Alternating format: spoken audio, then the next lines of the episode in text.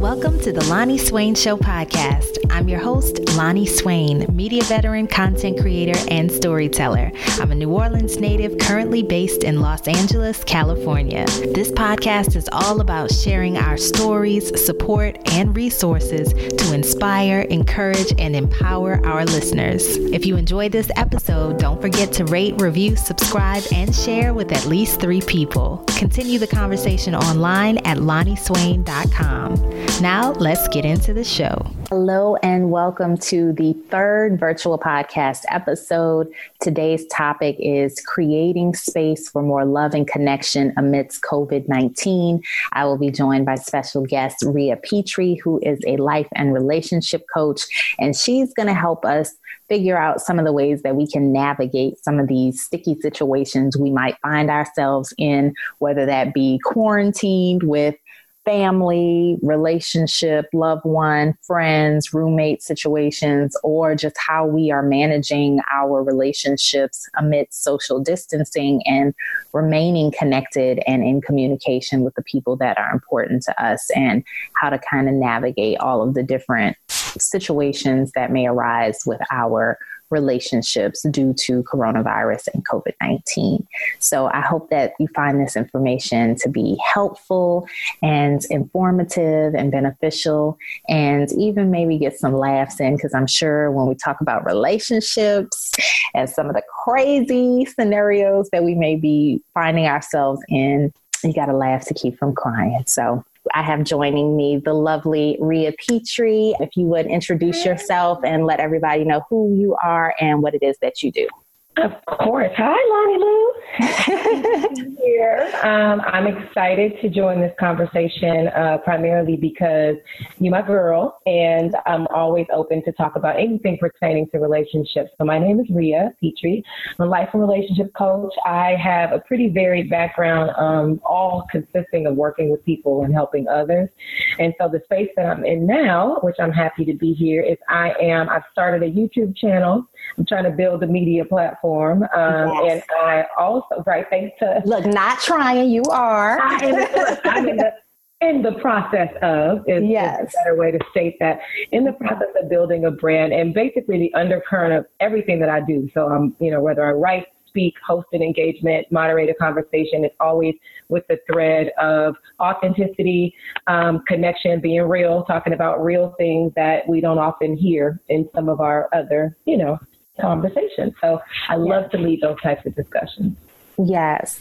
And one thing that we are often not real about, we like to kind of skirt around the truth with, is our relationships. Mm-hmm. And there's the fine line between keeping things private and seeking support, whether that be in our other relationships, people who may have been in our situations that can kind of offer some advice, and also like seeking professional help when we need some support in our relationships. And so one of the big things that I know is an issue right now, I've seen the memes going around of a woman knitting, and it's like, I'm knitting my husband a scarf, and it's a noose. And all the different things that people are experiencing now in quarantine, because, the person that you live with, the roommate, the husband and kids, or wife and kids, or whoever you share a space with, now you are seeing them more than you have ever seen them, and potentially in the existence of the relationship. And so there are certain things that close contact constantly will bring up that maybe wouldn't have come up before. So what are some of the things that you are seeing or maybe personally experiencing? Rhea is a newlywed. Do you still say a newlywed? I do not. Okay. Because by the world term, they still do. So, I guess 2 years. Two years in.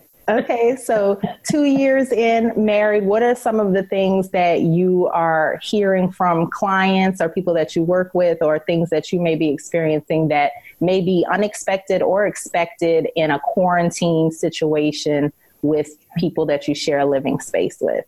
Oh, man, what a timely discussion. One, I am very honest, so I will give this experience from a personal standpoint and then also from a couple of clients that I've had recently, and even as recently as yesterday, a girlfriend that I was exchanging back and forth with. So one of the things I'm seeing is, one, obviously an increased anxiety. I think the unknown for many people is, and I could say this from personal experience, real talk, real moment, I don't like to indefinitely not know, when I'm going to be able to do things. And so one thing that this has done is really heightened folks' anxiety levels, stress has been heightened. I am fortunate by the grace of God to not have seen any decline in my income, but many people can't say that. So my heart goes out. I've seen that even with most recently with the discussion that I had was that there was a role reversal taking place because one person, one roommate, one spouse, this is more than one scenario, was working in an industry that, had to be put on pause. And unfortunately, some employers, people aren't always, receptive to these grace periods. So even with that role reversal, similarly, I know in some cases, if there's like a system, I'll use an example of one couple where they have kids.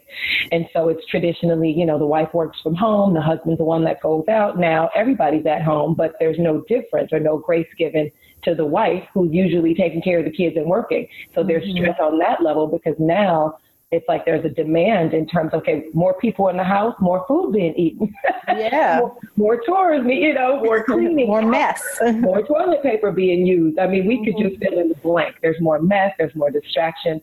Yeah. So, we have that level too. So I think what I've seen is, just the emotional vacillation back and forth. A friend of mine yesterday, reached out to help for me. And she's like, I can't even put an emotion on how I feel. I feel numb. I feel oof. And I just did a video yesterday where I'm like, if you're feeling, sometimes you can't, as much as I like to put a word to an emotion, sometimes you don't have one. It just might be maybe a melting pot of things, or you might be, for me, it was just the spirit of constant irritation.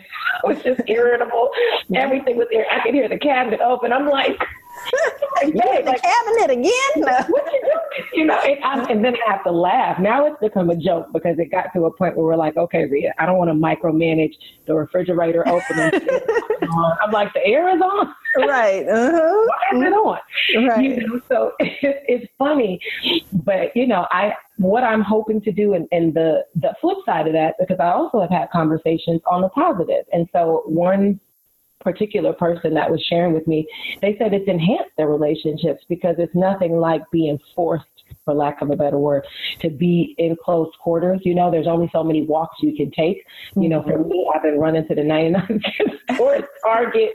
We will find a reason. Whatever is open, they will see us within a week. But, a friend of mine was saying that she has never felt closer to her kids, and, I've talked to a couple of couples where the husband travels for work. And guess what? He's not traveling now, So it has opened the door, I think, to enhancing some relationships. The other thing, now this is just from a coach therapist standpoint, but I like challenge, and I think that this has challenged a lot of people to confront things that they might have easily distracted themselves from or swept under the rug, So think about how many times, I know my husband and I, we talked about this, where we'll get pissed off or, someone you just physically do not want to be in the space with the other person. You don't always have a bar to go run off to. Yeah. Or, the gym. That's a big one to go run off to. Yeah. You don't have that. So it's kind of forcing us to confront those things that we've been able to distract otherwise. So, there's a blessing in there. And so I'm glad that you mentioned the positive side of this, that the time that's being spent is quality time and making it kind of like a positive experience. And then also what I thought you were going to say is there is also the mindset of we're going through this together. That there is like us against the world, we're having to come together to kind of like trauma bonding, if you will, totally. Where we're in this experience and, we got all this toilet paper for us, babe. Yeah. I picked up these paper towels. Look what I got for us, and just really celebrating the things that you get done together or finding projects around the house to work on together or doing different things.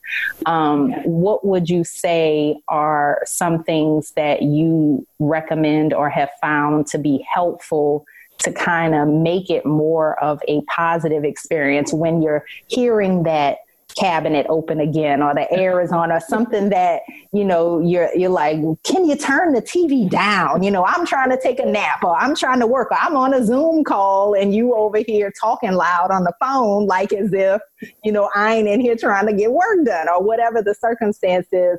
What things, because I think everybody's patience is thin, because we're all dealing with our own individual anxieties and our own uncertainties or worries or concerns or stresses that we may or may not be communicating. Yeah. We're going to get into communication in a second, but, yeah. But just when we're working through our own things. And so our patience is thin. Things that, you know, typically wouldn't be bothering us, now they are, or they're amplified. You know, what are some things that you would recommend that we can do to kind of keep in perspective that I'm probably overreacting about this, or this is not who I want to be for the duration of shelter in place, you know, or this is going to create more stress than it is connection. Well, I'm glad. It's so funny. Those are like a couple of questions wrapped in one. But one thing I wanted to say was, well, first, why do you think I got headphones on? Because if I didn't, you would hear some Breaking Bad marathons behind me. But I think what's important, honestly, it makes me think about boundaries. So I know we're going to talk about communication, but I think one of the things that I've implemented and that is helping me, because I'm not sitting here in front of any of y'all saying that I don't go through these ups and downs. I'm very clear. I have struggled, and that's why I'm so excited, because I always want to talk about things that I'm experiencing so I could share whatever nuggets of wisdom that's been dropped on me. I'm like, look, y'all, this is the best way that we can handle this. So in one thing I would say, having more grace, you know, more grace. So I had a conversation yesterday with a girlfriend of mine who's like a parent to a godchild. And she was, I mean, basically, I don't know if you guys can relate to this, but we might have people in our lives that really hold us to these high expectations and standards. So you can't be human. So if you don't text them back right away, or, you know, maybe you don't call them back right away, then they have a heart attack, you know, and it's like the friendship is on the line. And so she has done that to me. And so I just said, you know, it's funny. I said, I'm glad that you're honest, because she was just saying, like, I cannot place where I'm feeling. I don't feel like connecting with anybody outside of this house because I'm so disgruntled. And so what the message it was for me and the lesson that I had, I said, hey, you know what I'm going to do? I won't do to you when I fall off the map, or if I end up being busy, because we have to have grace. We have to extend grace. We have to give grace. And then similarly, so I modeled that. I'm like, look, I love you. Whenever you do feel like talking, holler at me. I will be here. And I do want to normalize it. Like, I feel up and down too. Like, if you, whatever, if anything is setting you off, or if you just feel withdrawn, I honestly, one of the things I said in my last video, I believe that there's like healing and restoration. I'm not going to preach today, but there's like healing and restoration that's happening during this time. That's another thing that God can easily use times of isolation, you know, for. And so with that, things that need to be healed, they don't feel good, you know? So obviously for things to be brought up to the surface, you're not going to be sitting here like, oh, you know, butterflies are flying around my head because this needs to be healed. No, you're going to go through ups and downs. You might be pissed off. You might be, you know, depressed. You might feel just out of norm, you know, out of your norm. So I would say giving grace to others. And then if you find that you are the one throwing those darts or throwing that fire, I have done that. You got to, you know, I allocate time every day where I just sit with myself. And if I've had a conversation that went south, or if maybe I reacted, I know this happened with a colleague of mine, we're co-leading a project, and for whatever reason, our communication styles do not mesh in the perfect way. So I always find myself being very like to the point, you know, and some people, when you write something that's to the point, the way it lands on them, it's like, well, is everything good? And I'm like, no, it's just, we got a lot of things we got to do. But it's a lesson to me, because it's like some people during this time, they might need a little cushion, you know, they might need a little, I hope this email finds you well. And it's you know, so sometimes, you know, so all that to say, I think what put a little honey on your words. I love when people deal with me in a direct way, but that's me. Like, I like, you know, hey, tell me what we got to do. Let's make it happen. That's the way that I produce things. But I'm become more sensitive to see how with this transition. And so then as it would stand, she sends me a text message and she's like, you know, I haven't gotten paid in 2 months. So I'm just, you know, that really, I had to work overnight. She works in the healthcare industry. And it gave me even more of a sensitivity. Like, you know what, Rhea? You know, we do have some personality challenges. You know, everybody wasn't created equally in the personality department. Mm-hmm. But I'm going to have more grace. And I'm going to remember that everybody's scenario, whether they verbalize it or not, it, you know, internally, it affects us differently. So I would want everybody on this call who can hear this just to think outside of themselves and remember that. Because then you'll have more grace and be able to initiate an apology or, you know, kind of initiate, hey, are you good? Like, how have you been holding on during this time? Because then they might be a little more vulnerable and share. Yeah. I hope that answered the question. Yes, it did. Okay. And to go into, I think that's a great segue for going into communication. How important, so this is going to be one of my, like, 3-in-1 questions, are just because it's a lot of layers to it. But just more so when you have something that you're going through, like your coworker hadn't been paid in this amount of time or whatever, and just figuring out how to communicate things that may be difficult that you may be going through. So when you need to ask someone else for some grace, you know, how can we figure out how to best communicate? Or like you said, we can't put a emotion or a title on how we're feeling, but just to kind of let somebody know something like, I'm not good, you know, I'm not okay, you know, so if I'm acting a little off or I'm a little more difficult to deal with, this may be why, you know, how to start that conversation. Or if you notice somebody that you love and you interact with on a regular basis is not quite, you know, the same, you know, how to maybe initiate that conversation. Well, here's the good thing. The good thing is whether it's a conversation or not, like we don't even have to put the onus on them. So in a perfect world, yes, I would love to be able to say, you know what, friend, fill in the blank, I'm feeling a little out of sorts. I'm feeling a little irritable. I'm having a hard time with us both being home and me not being able to, you know, set the same boundaries. And then the other person says, you know what, me too. But the truth is, we also have some individuals who they're so, I don't want to say like Superman or Superwoman, but some people are disassociated with how they come off. So they may not. They may lack self-awareness, I like to say. They lack exactly. Come on now. They lack self-awareness. So they might be thinking, I'm good. I'm what? Ain't nothing different. So Preach.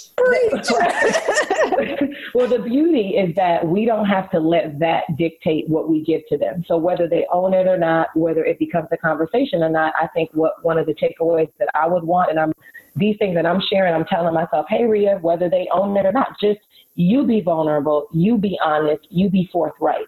So, you know, open the door before they even have to come to the door, you know, just put it out there. Let go of judgment. That's a big one. Because, again, we can't dictate how, if anger is the way it manifests, if being withdrawn is the way something manifests, it's not our job to judge that. Because maybe, and I know I've thought about this recently, some of us are more resilient than others. Some of us have the capacity to take on 15 different things. Some people don't. They be ready to just, you know, throw it all up just with 2-3 things to do. Right. Just to let go of the judgment, I would say, and to give a little grace, to extend just a little more of like, you know, just a little more grace, like try to release our expectations, I guess.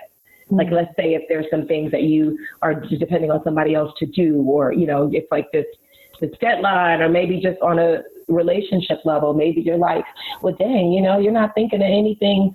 I had this, somebody came to me and they're like, you know, it was a holiday or a special occasion that came up, and they're like, I mean, they ain't even try, you know, and I'm like, listen, and we're going to get to this point, I think, where this conversation might go, but you got to ask for what you need, you know? So I would say release the judgment, release the expectation, and you know, try not to pin somebody to the cross is a Christian term, but just try to like, just let go a little bit, and also be able to ask for what you need, because people are already consumed that we can't expect them to meet us where we need them to meet us, you know? So hopefully that touched on it. Yeah. And so how can we establish boundaries to make it, you know, more of a time of connection as opposed to contention? So what might that look like, considering all the circumstances or our limitations or perceived limitations? One thing that I would say is to identify first where there's a boundary needed. So I will give the example of, I mean, if you think about, I write everything down. And so no matter what capacity I'm working with someone, I'm always like, okay, write it down. So if you think about all the hats that you wear, so we know you're a business owner, you might be, have a particular job, you might own your own company, you might have, familial responsibilities, siblings, parents, whatever it is that you have to do within a day's time, someone that needs your time, I say write it out. And then once you see, they call it like bucketing your time, but be like, okay, these are the things that require my commitment. Identify where the boundaries needed. Try to anchor yourself. I always say at the first and foremost thing, when you're looking at your day and you're mapping out the things that you have to do, make sure that there's time for you in there and find a way to anchor yourself in something positive. So with creating any boundaries, it's good to be able to say, for me, it's gratitude. For me, it's been peace and joy. So it's like those three things. If I find myself getting a little too out of pocket, I'm like, okay, joy and gratitude. Remember, Rhea, there's people that are really suffering. You have not, been sick. I have to literally, there's a little list of things that I keep right here to my right that I'm like, jotted on a little sticky note. So whatever things, like as you create those boundaries, establish where you need them, asking for what you need. So if you have a house full of people and as a creative, you've set aside some time to write or to read. I love to read. So I have my a devotional time or, I got my little salt lamp that some of my friends on here might not have been dying for my little salt lamp. You just go release these negative ions and just kind of have my, I feel like it's getting in my brain. So I'm like, but during that time, what you won't see is this door behind me popping open. If I could just get during this one time, my ice, now if it's a work meeting or, it's certain things that I don't mind an interruption, but Lord, it's like we have just established that. Like when you set those boundaries, identify when is the time when I really want to just have me time, because it could be, I had a couple that I did a session with recently and they were saying how like, when you're at home, you're more tempted to be like, we need to fix this light. Everything becomes a household discussion when this person is at work.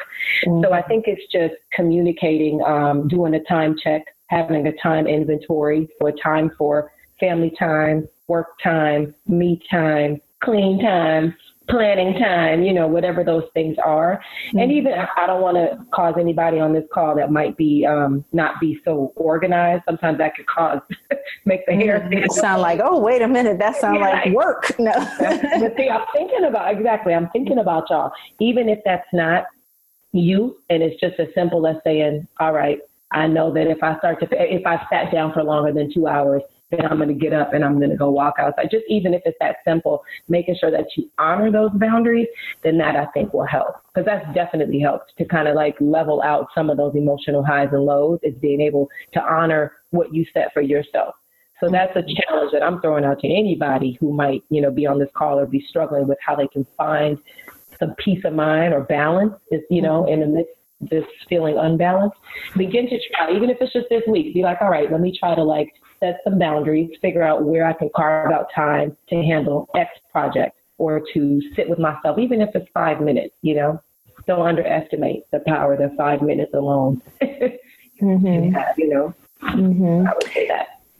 And would you say that would apply also for people with children? And that's something that we hadn't really gotten into. So this was kind of a surprise question part, but just in terms of people who may have children in the household and maybe listening to this when it re-airs or something, saying like, well, my schedule is based around Lil Ray Ray's schedule or whatever he wakes up or whatever his mood is today, so kind of with children and them being somewhat unpredictable, and now they're at home, whereas they maybe used to go to school or daycare or whatever the circumstances, kind of creating some boundaries to create some sense of normalcy, not just for you, but also for your child. Yeah. I mean, that's one that's even more. When I thought about that, never underestimate the power of 5 minutes, I really was thinking about parents, because a lot of times parents will say, hey, the only time I have to myself is when I'm using the bathroom, and that's questionable, depending on if it's a lock on the bathroom. Right. But I think, you know, the most important thing is, I mean, obviously kids need, I mean, they need you, you know, there's nothing around that. You can't be like, all right, kids, especially if they're small kids. Right. You know, you can't do that. Yeah. And some parents are single parents, so there's not another adult in the household that can help out. So my encouragement would be, I mean, there will be a point where those kids go down, you know, they have nap time or they might have bedtime. So I would challenge those parents to really make it a priority to align their schedule with that, and just to honor, you know, make sure to carve some time out. Now, whether or not you want to use that time to be on Instagram or be scrolling, that's up to you. And I do think it's important to carve some me time in that day. So just to be more intentional about it. You know, a lot of parents are now homeschool teachers without that. And yeah, my heart really goes out to the parents, but I think it's the same rule that applies, and that's just whatever boundaries you do set, honoring them and making sure that if you feel yourself going stir crazy with kids and with your responsibility, to find a way to ask for what you need in whatever way that looks. So if it's from, you know, a family member or a friend, something that you can do just to kind of have a reset moment, recalibration. And speaking about communicating, one of the things that I wanted you to address is like lovingly communicating, because I think that how you mentioned with a coworker, we all have different communication styles, and what may come off as just direct for like myself, a Virgo, or you, a Capricorn, you know, where we're like, yes, I need this done by whatever. So other people, it's like, hold up, like, you know, that's coming across a little hard or harsh or, you know, something not kosher, especially if you're already kind of in a more sensitive place, your patience is thin. Can you kind of maybe give some examples of what loving communication versus non-loving communication might sound like or look like in ways of expressing what you need, or maybe some adjustment, like to say, hey babe, even just in saying, I need this time, so don't you open that door and come in here, you know, while I'm during this time, or, you know, but saying it in a loving way so that people don't take offense or feel that it is hurtful. Yes, no, that's good. I mean, because then the flip side of that, which is actually pretty funny, is then the other person gets into the habit of not bugging you at all. So then the person here is like, well, right. Look, I'm giving you 6 feet at all times in the house. You're laid up. You ain't even knocked. Right. And you told me don't bother you, so I wasn't bothering you. Exactly. Yes. Exactly. It's so funny. I mean, again, that's why I'm able to make humor and really find the flip side of all of this, because the way to lovingly communicate is to be honest, but then to also be vulnerable. So being honest, I consider myself like truth ambassador, honest teacher to 10 power kind of person. But what I'm learning is in that honesty, depending on where you sit, it could come off like fire, you know, for the person, like, you want to just be like, you know what, you don't have to. Right. And that's my struggle. That's the struggle of my life. You seem, I feel seen right now. We see each other. So, you know, I think what's important is to take it away from the other person. So one thing I am in the process of putting into practice is talking about your feelings. So if you keep it subject, like to talk about you in a subjective sense, like, you know what, I have found myself to be more sensitive or heightened with my irritability. So you know what, when we had this exchange, I'll give an example. This happened the other day, and we had to have a come to Jesus. And I said, you know what, I'm sorry because to me, I just asked a regular question, but it led to a place where then all of a sudden I'm getting crunk.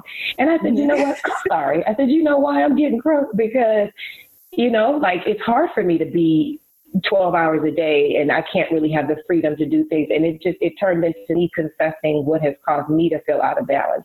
So whenever you point it at the other person, that's naturally like, someone gets defensive. Confrontation, yeah. Well, I just asked, and why did you have to say it like that? You know, so I always say, take a pause, Virgo, Capricorn, Scorpio, whoever else might have. You you know, whoever else might have an issue, to take a pause. A lot of times what I will do is truly I write it out first, like just real quick. Like sometimes you have a whole bunch to say and everybody can't handle everything you got to say at once, in one exchange. Mm-hmm. So sometimes I'll write it out real quick and I'll say, you know what?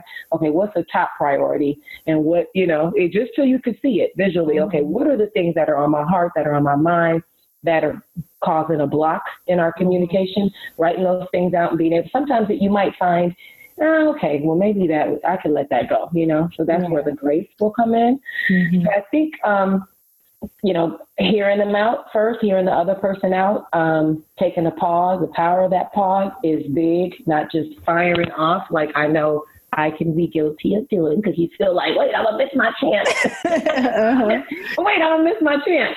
Mm-hmm. I'm on a roll. Let me just go ahead and rattle all these 50 things off. Mm-hmm. Yeah, the person that checked out, they think about going to the grocery store. The first thing, now.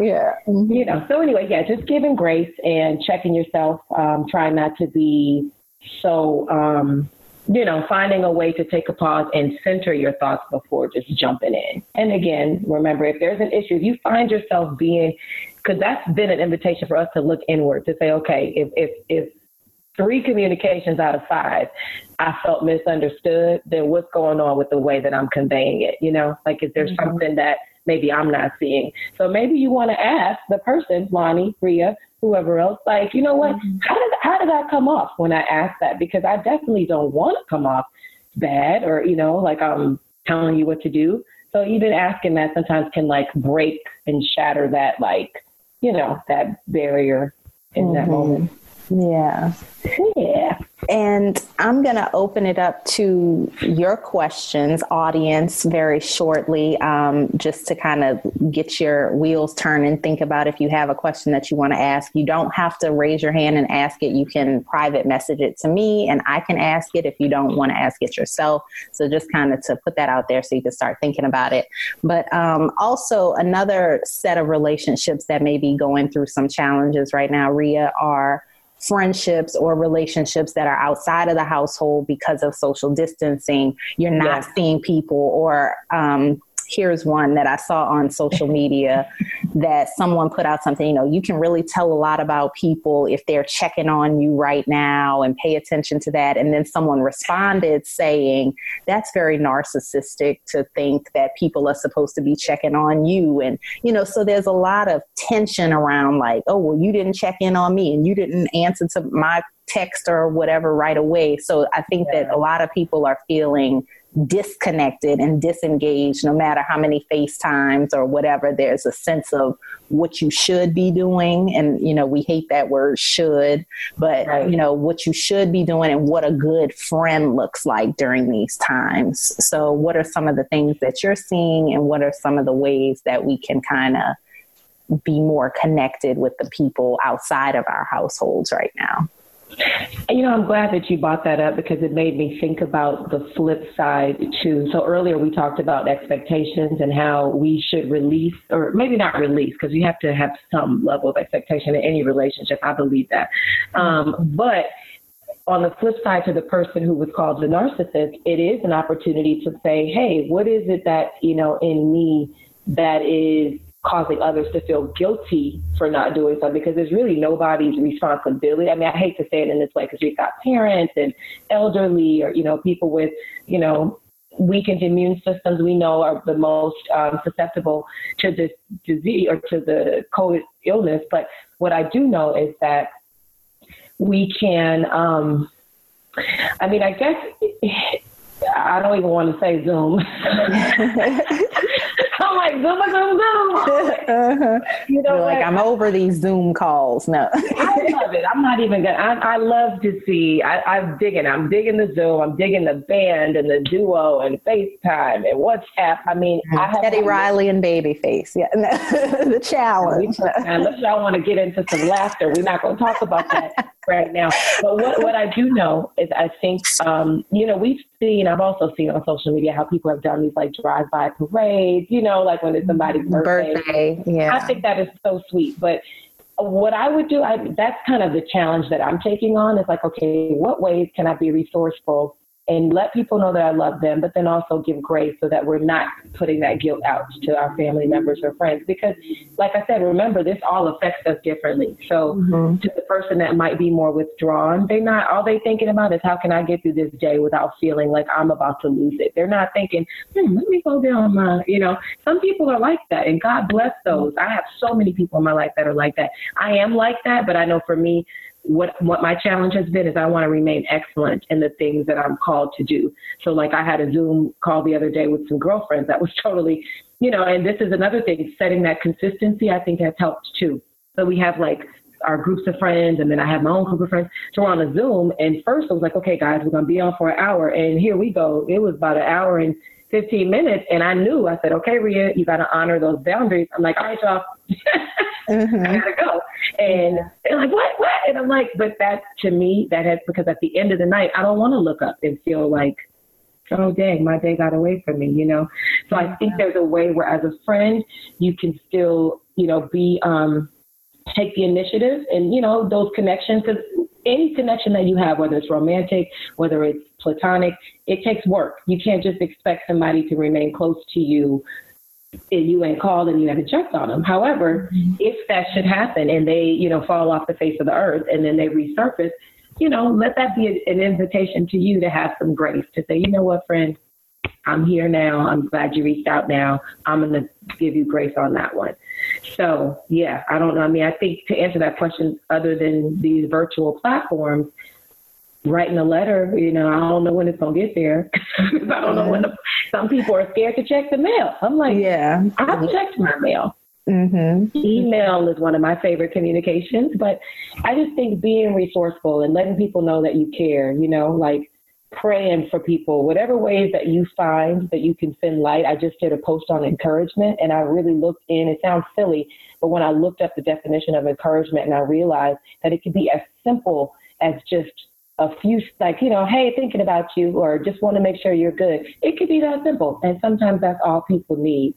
So I think to take the pressure off of us, especially for, I'm not that young. I do consider myself to be young. Yes, but you are. For some folks that might have a lot of older people in their lives, or they might, you know, because that's where the pressure really comes. You know, it's like, oh, you can't check on your auntie. You know, my dad has like 8 siblings, and everybody is like, you ain't checking on. And I'm like, sorry, y'all. You know, I'm trying. So yeah, just trying to, you know, put a concerted effort and making sure that in the same vein of you putting time towards watching TV. You know, how am I going to put time towards encouraging somebody this week, or reaching out to a loved one this week? Setting an intention. I'll have my vulnerable moment and make my admission that part of my challenge during this is that I feel like I'm always the one reaching out and encouraging. And then my phone is dry. Ain't nobody checking on me. And I'm saying, well, dang, you know, why are they not? And I like kind of, or I liken it to the thing that everybody sees on social media where it's like, check on your strong friend, or people feel like, oh yeah, we know you good. Yeah. We saw you posting on Instagram. You look happy. And it's like Instagram, you know, and this is my little message of the moment. Instagram is not any indication of someone's well-being just because they're posting or seem to be happy or, you know, staying active on social media does not indicate that they are not struggling or sad or whatever, going through something. So still check on people, and just kind of recognizing that sometimes, you know, you like to be checked on. So check on other people too, just to, if it is, like you said, just, hey, just thinking about you or whatever. No, I can't pay your rent this month or do whatever, you know, I can't do anything other than that, but I am thinking of you. And, you know, just wanted to let you know that, because I have told people, you know, action is better than intention sometimes, that we have the good intention of like, oh yeah, I'm thinking of you and praying for you and doing all these things, but the person has no idea that you are doing those things silently because there's no communication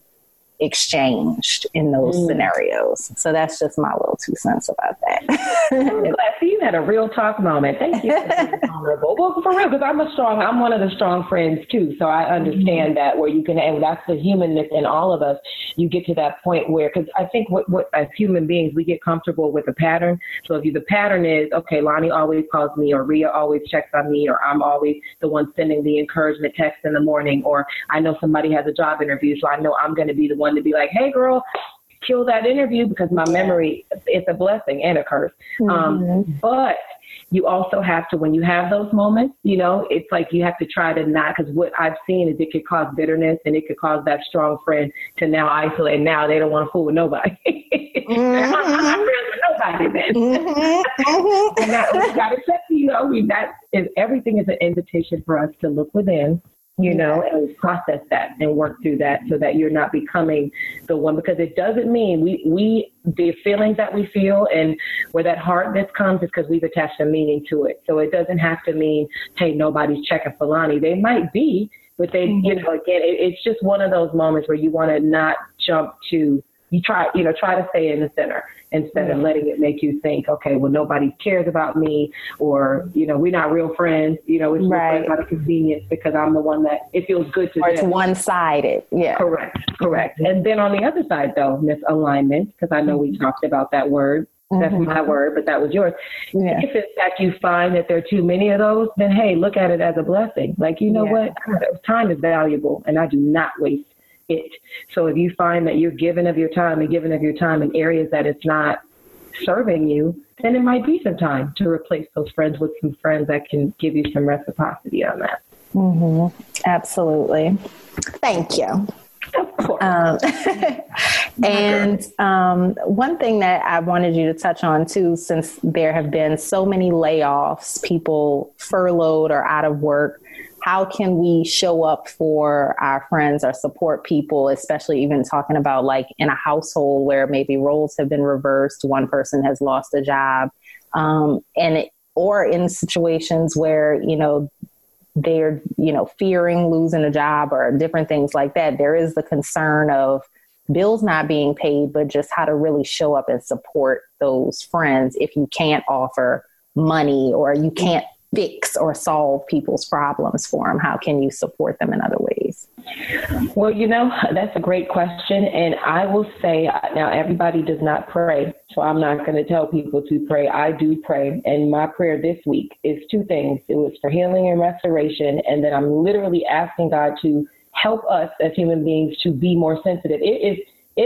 It is not to be assumed that every human being just naturally has a sensitivity. That's a gift. When you have an intuition or like an affinity towards people and you sense things, everybody does. Some people literally can have their box or their bubble, and, you know, God bless them if they have people that check on them or feed them, but it's not in everybody's makeup to just do that. So I'm praying for more of the sensitivity in all of us so that we aren't, you know, just out here thinking, you know, woe is me and my life, you know, I'm struggling in this quarantine. Well, we all struggling. We just struggling in different ways. Yeah. So what I would say is, you know, just do it. I had a girlfriend yesterday that called me, and she said that her husband got cool with the people at Rite Aid. And so apparently he got some sister, because, you know, I'm having an issue with this little one-ply toilet paper situation. So wherever you got yours, that's your girl.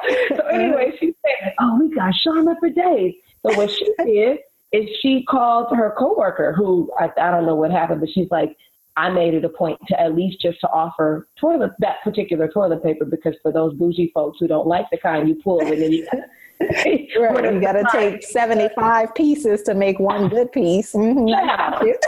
Then you're gone in 3 days. And you're like, well, wait a minute. So, but that's just one example. It's like I can offer, you know, good toilet paper, or families that have a lot of people in the house. You know, I had a girlfriend who got laid off way before the quarantine happened, and she was on my heart so heavy. And there was two things that came to mind. She always cooks. And I just know, like, I just know her because I paid it to my friends. And something just told me, let me Venmo her. Like, I didn't ask. I didn't say, hey, girl, how you doing? Because you're never going to get I'm really struggling. Like, some friends are not, because you're my friend. I'm not going to ask you to give me money, you know? Yeah. And people are prideful. They don't want to put that out there where money is funny. So I just Venmoed her, and then she called me 60 seconds later, like, what? And I'm like, yo, my prayer has been, God, how can I be a blessing even without somebody coming to me first? So I say, just do it. And if you can't do anything monetary, I had another call that we were on, and they were saying that they thought about some of the elderly people. So like I know in the community that I live in, we're offering like, hey, do you need me to go to the grocery store for you? You know, and I'll just leave them. They can send you the money or do the exchange, and just offering that service. Acts of service is a love language. So even if you're not coming out your pocket, you could do that for someone else, you know? Mm-hmm. And then if all else fails, I say, just pray, pray for them and take the initiative to get really what I would say, honestly, Lonnie, is like the prayer is more like, Lord, help me get outside of myself so that I can, see how I can be of service, or how you can use me, because I have found that has helped me to elevate my mood. Really, it has. It's like, because that thing is like a quicksand cyclone. Like, it can really pull you in if you allow the anxiety and the fear. And don't even turn on the news. Don't even look on your. I have a whole group thread every day, and they're battling off of how long this is going to be. And it gets to a point where I'm like, okay. So I would just say, center yourself and say, hey, how can I serve someone? Even if it's one person in your week, how can I encourage them or offer something, offer an ear. If you can't even, if you don't feel like going to the store for somebody, it's right. Like, hey, just check in, want to make sure you're good, or if you need anything, or, cause that's a big one too, cause you know how you get those texts. Well, if you need anything, I'm here. Somebody's not going to say, well, you know what I actually need? Right. If you think outside, you know what? I don't know. It could say, like, I have a girlfriend who I have a call with later. It's a family member, but they have kids. So she offered without the person asking. She said, if you want me to go over this children, the homework with him, I'm willing to do. And I thought that was profound, because it's not, the only thing it's requiring of her is a set hour before he goes to bed where they check in, and she's just to relieve the parent of that. So I was like, That's a good one. I like that. Yeah. I might feel that. That is a good one. Yeah. And this is a good time to just get creative with, let me see, how creative I can be about how I can help somebody else, or extend some sort of service or something to someone that may mean the world to them, be priceless to them, Yeah. Yeah, because I will build. I think that's a really good model of how to build connection. Because trust me, I'm a woman of faith. This is not going to last forever. I don't care what. No, it's not going to last. There's a season for everything. So the way that I look at it, and because I don't want to add homework to anybody's plate. This is all humanity. So these are just, discussions about how we could get outside of ourselves. But I believe it'll come back, any good seed that you sow. And you don't do it for that intention, but that's the way that I see us building richer connections with each other, is simply by setting an intention and doing it, And for you, Lonnie, like, just in case, like, if no one is, or just being able to be vulnerable, because you have a circle. So for you to feel, and I always say this, for you to feel any kind of like in your heart, that means that there's importance or significance that you gave that person or those people.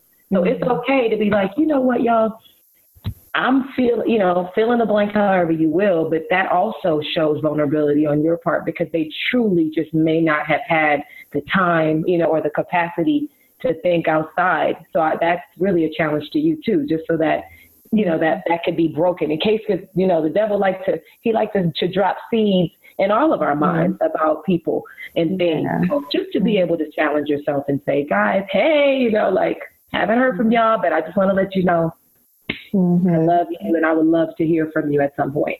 Yeah. Thank you for giving me homework. Thank you. I got my own too. So at this point, if anyone has any questions. I have a question. Oh, okay. So I was going to ask if there's someone in your household, not necessarily a spouse, but something happens between you, when is a good time frame to address it so you're not like doing it in the moment? You said something happens, like a verbal? Like, they consistently leave the paper napkins on the plate and put them in the sink. and they know you're going to come wash the dishes, but they won't throw their trash away.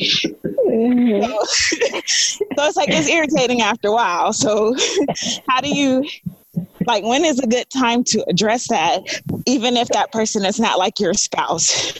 I mean, how many occurrences has this happened? Is it once? Is it twice? Is it every day for the last month? It's consistent, but it's easier when the person is able, like when they went to work, they wasn't eating as much. Now they're not working, but you are. And then you come home and you have to do house stuff because they've been home all day long enough to throw their trash away. Well, I'm going to go back to my point that I mentioned earlier, and that is a big ask for what you need. So if you, now this is just Rhea, Michelle Petrie up here. I would say sooner than later. It doesn't mean you have to address it on the first offense, but the reason why I say sooner than later is because you want to really check what's happening with you, and you don't want that to just build up and bubble over, because it could literally be as simple as, hey, you know what? Now, is the issue the fact that the napkin, I want to be clear, is it that the napkin's in the plate, in the sink? It's not specifically that situation. I kind of mix the past situation with like a current scenario just to get like an answer about what's the time frame to address something when you have to look at that person more often than not. Mm-hmm. And it's a consistent offense. Well, right. The funny part is you said you have to look at them, so that alone indicates you might want to do it sooner than later. But here's the thing. What's most important is you being able to articulate. Okay, I always tell people when you have a confrontation of any sort, think about what is the expected outcome. So is this for you? Like, is the goal of you confronting this scenario for your benefit, or like, do you just feel like you need to be heard? Do you, like, what outcome are you expecting? So it's not, to give you too much homework, but sometimes it's good to just think through it first. Like, is it that I feel not acknowledged for the things that I'm doing in here? So you just kind of willy-nilly not, like, is it that? So once you nail down that, I think it'll be clearer when you communicate. Some people just don't get it. Like, you could sit down the person A and be like, I noticed that you've done this several times, and they could be like, oh yeah, I mean, I don't even pay attention. When I'm done, I just throw them out. At least that were the example.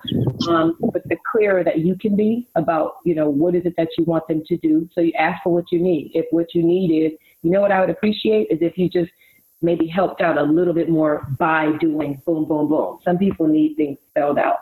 I know it doesn't feel good to have to say that, but when you think about creating peaceful Zen environments, it don't get no clearer than making it plain. So if you make it plain with love, but that's why you don't jump right at it in the moment. You have to kind of, do some work. Because remember, we don't know how COVID is affecting you, Sister Lewis. Right. And I mean, to be like a little more candid, like, it's my dad. And so it's like when you come home, you're faced with certain things, because I'm like in a healthcare facility. So we deal with our own stresses when we go in there.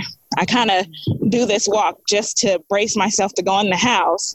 I'm already in a very temporary situation. So it's kind of like to go in and then have to start cleaning up, and you've been here all day. It's like, dude, you could just throw the trash away. Like, I'll do the rest, but you could just throw the trash away. I was going to ask that. Are you coming in and just cleaning up because that's the role that you take on? Like, are you electing to do that?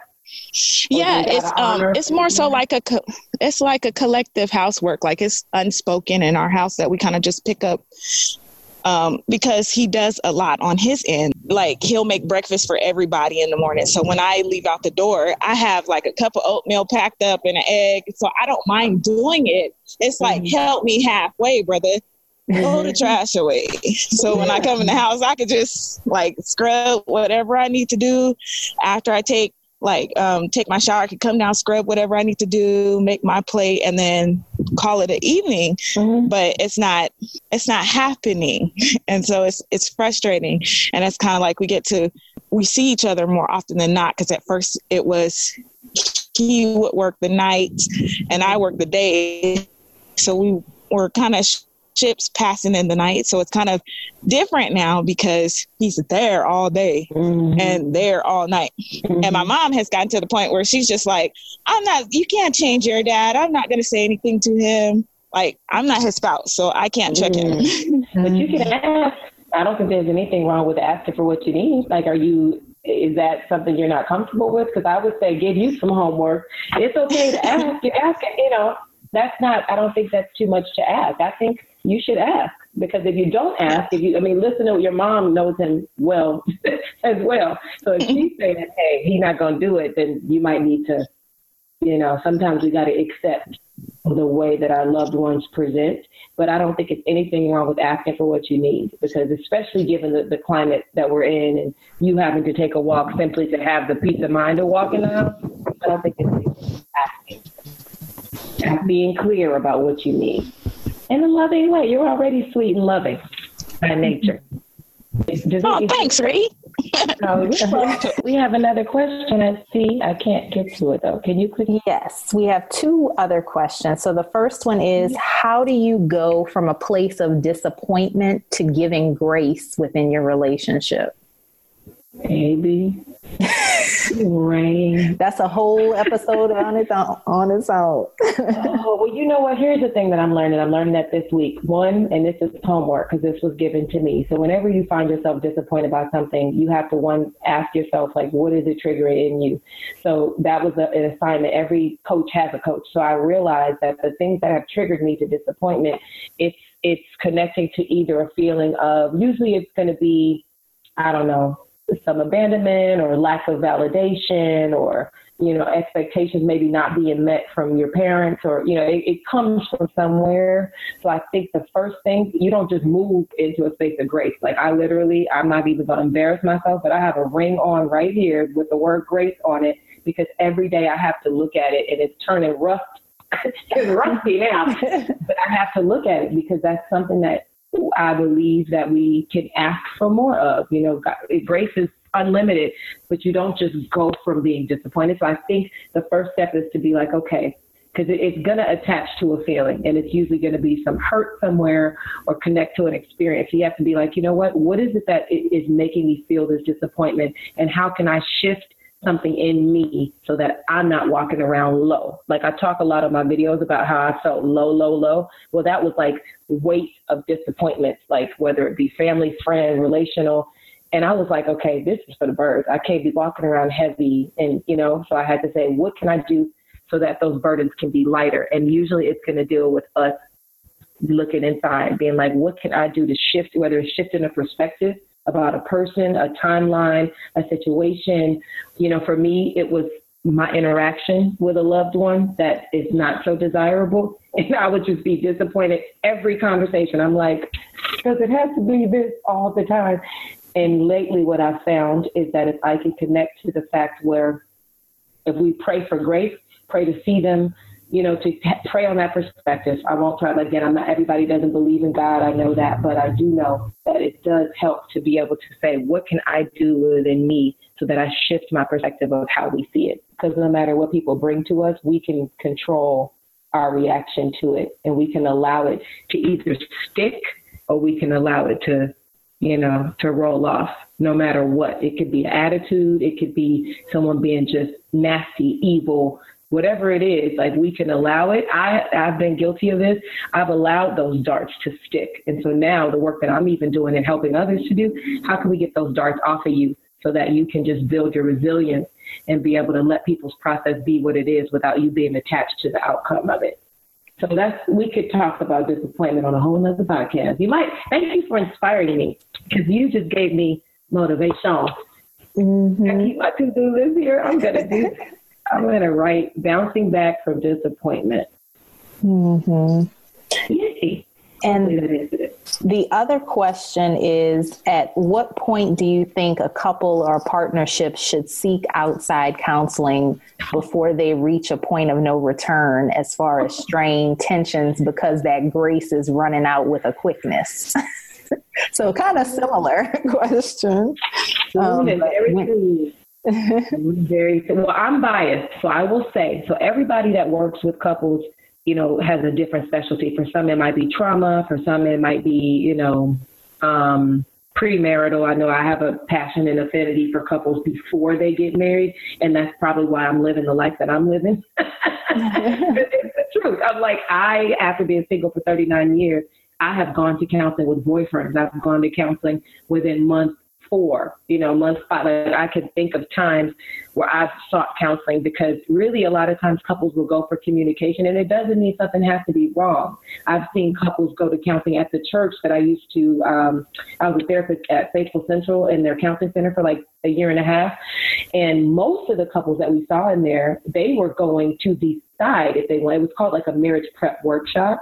But you go just at the thought, hey, this might be a person I want to spend the rest of my life with. So it doesn't even have to be strictly centered around marriage. It's for the purpose of being able to have a third party to help foster healthy communication. But then also, if there's some things that we need to like get underneath, there's nothing like a third party person that is not going to judge you, that doesn't know you, and that literally by law cannot repeat that. Like it doesn't get any better than that, because then both of you guys have a safe space. So in terms of the question, I'm going to say right now, because that question came from a place. So I think it's worth it. I think it's worth it. And usually I will preface it with this. There's always going to be one spouse that feels super gung-ho, and sometimes it might take a little more work. The other spouse might be resistant. They might think it's stupid. I am married to somebody that has said that to me many times, but I guarantee what, for one thing, we didn't been to counseling with about 4 different people. So because, and here's the thing, everybody's not a fit. So I'm just throwing these things out there so that, let's say we get off this call and this person who's in this relationship does some research and they look, hey, you know, if every methodology is different. So some coaches are very specifically focused on an issue. Some are very silent, and they let the couple get in there and do their thing, and they might highlight, okay, what I'm hearing you say is this. Do you hear? So it's more like a coach, like helping each other to hear each other. So there's so many different variations that what I want to encourage you with is that there is definitely help out there. So I wouldn't throw in the towel, you know, unless there's some abuse going on. You know, I wouldn't be so quick to throw in the towel without seeking counseling first.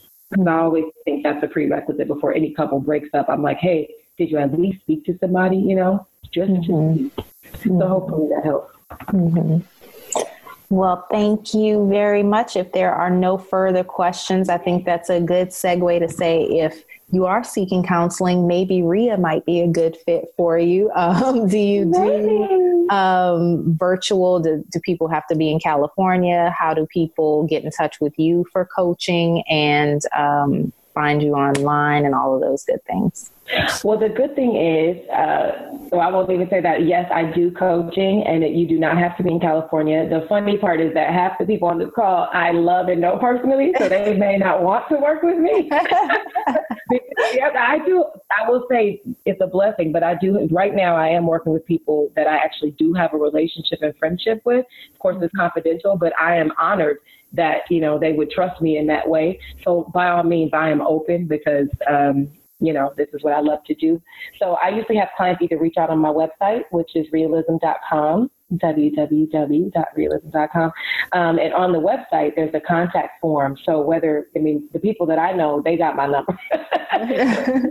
Even if you need a referral, the beauty is that, I have people that I refer. We do that all the time. Like I have my mentor and a business partner. She sends people my way because they might, know her in a different way.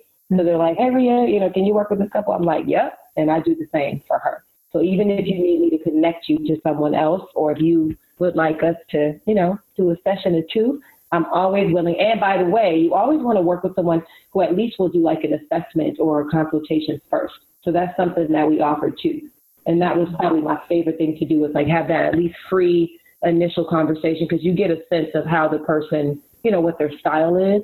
So that's something that you can absolutely ask for with any life coach or therapist as well. Awesome. And also, I just want to give another plug.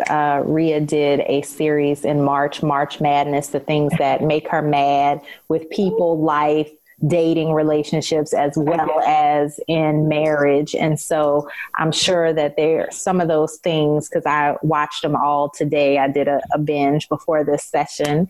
And some of those things I'm sure are really resonating with people right now. They're experiencing it on a heightened level due to coronavirus and quarantine and all those things. So another great resource to check out those videos. And she kind of gives some tips on how to put a positive spin on all of the things that make us mad. So, and there's a lot of them. I know, girl. I could write and list. Thank you, Lonnie. Yes, but thank you all so very much. If you have anything else you want to say before we get out of here? That I love you, each and every one of you. Honestly, I am very grateful. It's so heartwarming to see my peoples on here and just to know that we are trying to create spaces for us to be better. I mean, that's what I advocate for. It doesn't mean that we're going to get off this call and get to writing these bullet points out. That's the way that I process. But again, I'm going to be praying for all of us that joined the call today, just so that we can get through this time. I just want to spread more peace and more joy. So that's my hope, is that amidst the deadlines and the restrictions and the decline financially, I'm going to pray that we can still get through and, you know, have some enriching connections with the people that we love, and challenge ourselves too. Yes. To be more patient and grateful. Yes. Connecting with ourselves so that we can better connect with others. Jules, thank you so much. Thank you all. Stay safe, stay healthy, and we will talk to you soon. I hope you enjoyed this episode of the Lonnie Swain Show podcast. Please visit my website, LonnieSwain.com, where you can sign up for my monthly newsletter, check out companion blog posts, show notes, and lots of other cool stuff. This podcast is available on Spotify, Apple Podcasts, Google Play Music, Buzzsprout, CastBox, Anchor, Stitcher, SoundCloud, and my website. I love and appreciate all of your feedback, so don't forget to rate, review, subscribe, and share it with at least 3 people who you think would enjoy it too or benefit from the information. Until next time, go where you are celebrated and appreciated, not just tolerated. Talk to you soon.